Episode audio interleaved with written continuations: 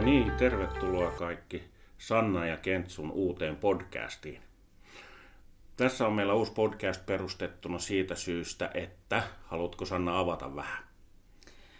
Eli me todettiin yhdessä, että, että lastensuojelun sijaishuollolla on ollut semmoinen vaikenemisen kulttuuri. Ja johtuen osittain siitä, että vaitiolovelvollisuus on ymmärretty ehkä vähän turhan tiukaksi ja ehkä vähän liian kirjaimellisestikin.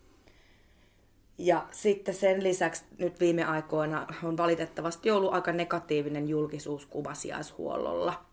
Että siellä julkisuudessa on semmoisia ikäviä asioita.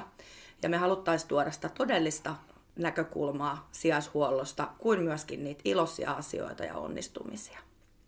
Aivan. Eli tällä tavalla me nyt voidaan avata sijaishuoltoa vähän avoimemmaksi, mitä se on ollut aikaisemmin julkisuudessa. Ja toivon mukaan myöskin te kuuntelijat voisitte olla mukana tässä näin ja auttaa meitä tässä asiassa ja tuoda mukaan omia kysymyksiänne ja huolianne ja ajatuksianne sitten sijaishuollosta. Eli, eli tästä tämä lähtee. Tulevaisuudessa on useita aiheita, mitä halutaan ottaa esille, ja näistä vaan muuta mainitaksemme, niin, niin Sanna voi vähän avata tätäkin asiaa. Eli kerropa Sanna, minkälaisista aiheista ruvetaan keskustelemaan?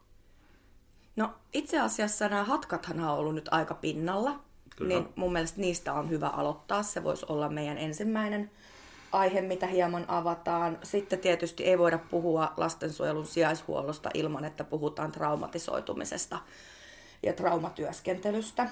Ja sitten varmasti kaikkia kiinnostaa se, että minkälaista täällä sijaishuollossa on ihan oikeasti tehdä töitä.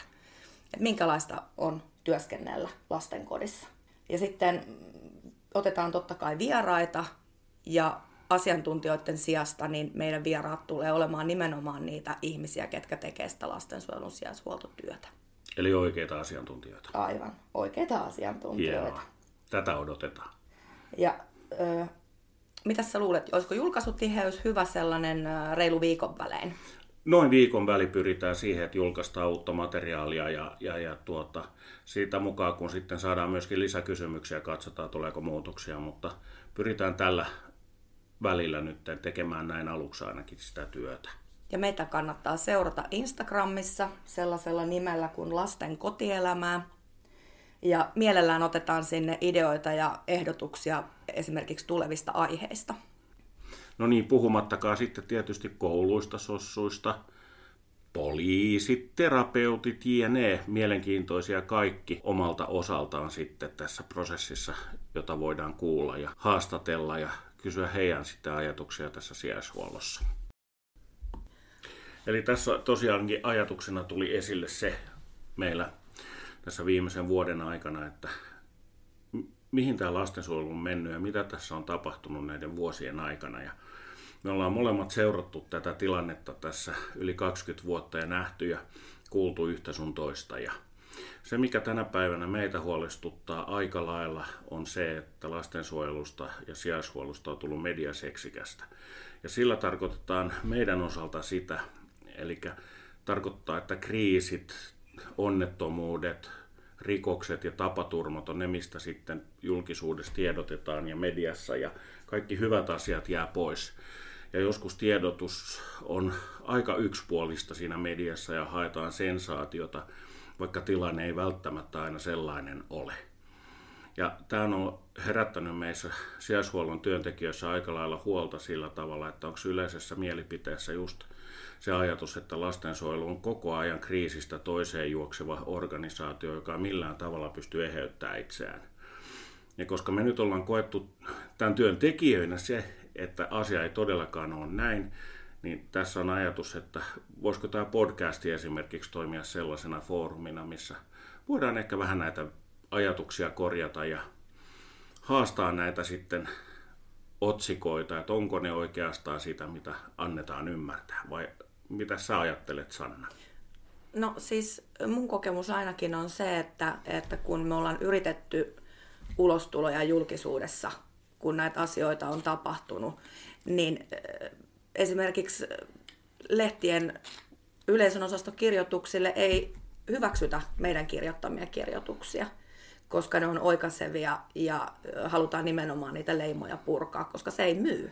Se ei yksinkertaisesti myy, jos me yritetään tuoda esille sitä, että mikä on hyvin. Tai miten esimerkiksi asiat oikeasti saattaa mennä. Tietysti median näkökulmastahan toi on ihan ymmärrettävää, että täytyyhän niiden myydä ja saada asioita esille tuotua, mutta sitten, että mikä se perspektiivi todellisuudessa on, niin, niin jonkinnäköistä tarkkuutta voisi heiltä kyllä vaatia.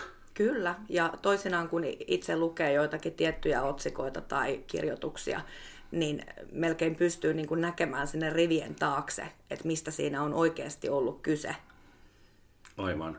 Ja tässä monta kertaa ollaan yhdessä ja erikseen luettu näitä rivejä kollegoiden kanssa vertailtu tietoja ja kyllä se selkeästi on tullut esille sillä tavalla, että tilanne ei ole välttämättä aina niin paha kuin annetaan ymmärtää, että kyllä se pääsääntöisesti lastensuojelu toimii hyvin ja työntekijät, jotka on lastensuojelun piirissä, alkaen ihan sosiaaliviranomaisista arjen työntekijöihin, niin kyllä kaikki parhaansa yrittää ja korjausliikkeitä tehdään ja tavoitteita asetellaan, että tämä ei nyt valitettavasti ole semmoinen standby, että näin se on ja näin se on loputtomiin, että kyllähän tässä tietty kehityskäyrä koko ajan meneillään.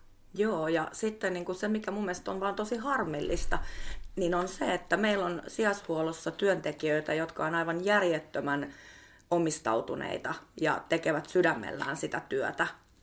Ja he tulevat leimatuksi tämän negatiivisen julkisuuden vuoksi, kuin myös täytyy myöskin muistaa se, että meillä on oikeasti lapsia, ketkä ei ole rikollisia, ketkä ei ole väkivaltaisia, ja heidän maine kärsii tällaisesta julkisuudesta, ja heidät leimataan. Ja tämä tulee aika usein meillä arjessa esille, varsinkin kun on, on isoa raflaavia otsikoita, niin lapset tulee monta kertaa meillekin kertomaan, että, että oliko mä tällainen, varsinkin jos puhutaan vähän nuoremmasta yksilöstä, joka ei välttämättä ymmärrä yhteiskuntaa vielä, niin kokee sen, että hän on jo syrjitty niin kuin yhteiskunnan toimesta. Tietysti virallisestihan se tuntuu siltä, mutta myöskin epävirallisesti sitten median kautta. Kyllä, kyllä. Ja sitten täytyy niin kuin miettiä sitä, että miten se muuten vaikuttaa meidän lasten elämään. Että jos ajatellaan esimerkiksi koulumaailmaa, että tulevat, tuleeko meidän lapset syrjityksi esimerkiksi koulumaailmassa siitä syystä, minkälaista kuvaa heistä annetaan julkisuudessa. Niin, ja pystyykö sitten ihan valveutuneet ja fiksut ihmiset erottaa hyvä takanoista, että mikä on totta ja mikä ei, ja jatkaa eteenpäin, vai yleistetäänkö sitten näitä asioita, niin se on kyllä vähän sellainen tilanne, että olemme törmänneet molempiin puoliin tässä vuosien varrella. Kyllä, näin se on.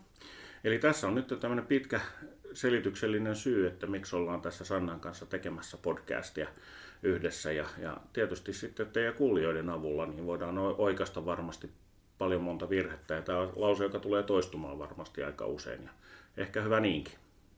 Ja tämä meidän pitkä sepustus toimikoon pienenä tiiserinä, koska tämä julkaistaan nyt tällä viikolla, viikolla, tällä 11. Viikolla. No niin, ja sitten seuraavassa jaksossa mennään sitten ihan sorvin ääreen ja asiaan ja puhutaan paljon julkisuutta herättäneestä aiheesta nimeltä Hatkat.